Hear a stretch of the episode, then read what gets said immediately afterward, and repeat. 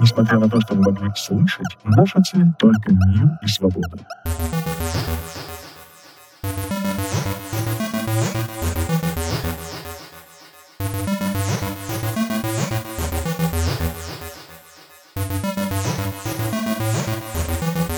крупного эксперимента по ресурсов свободы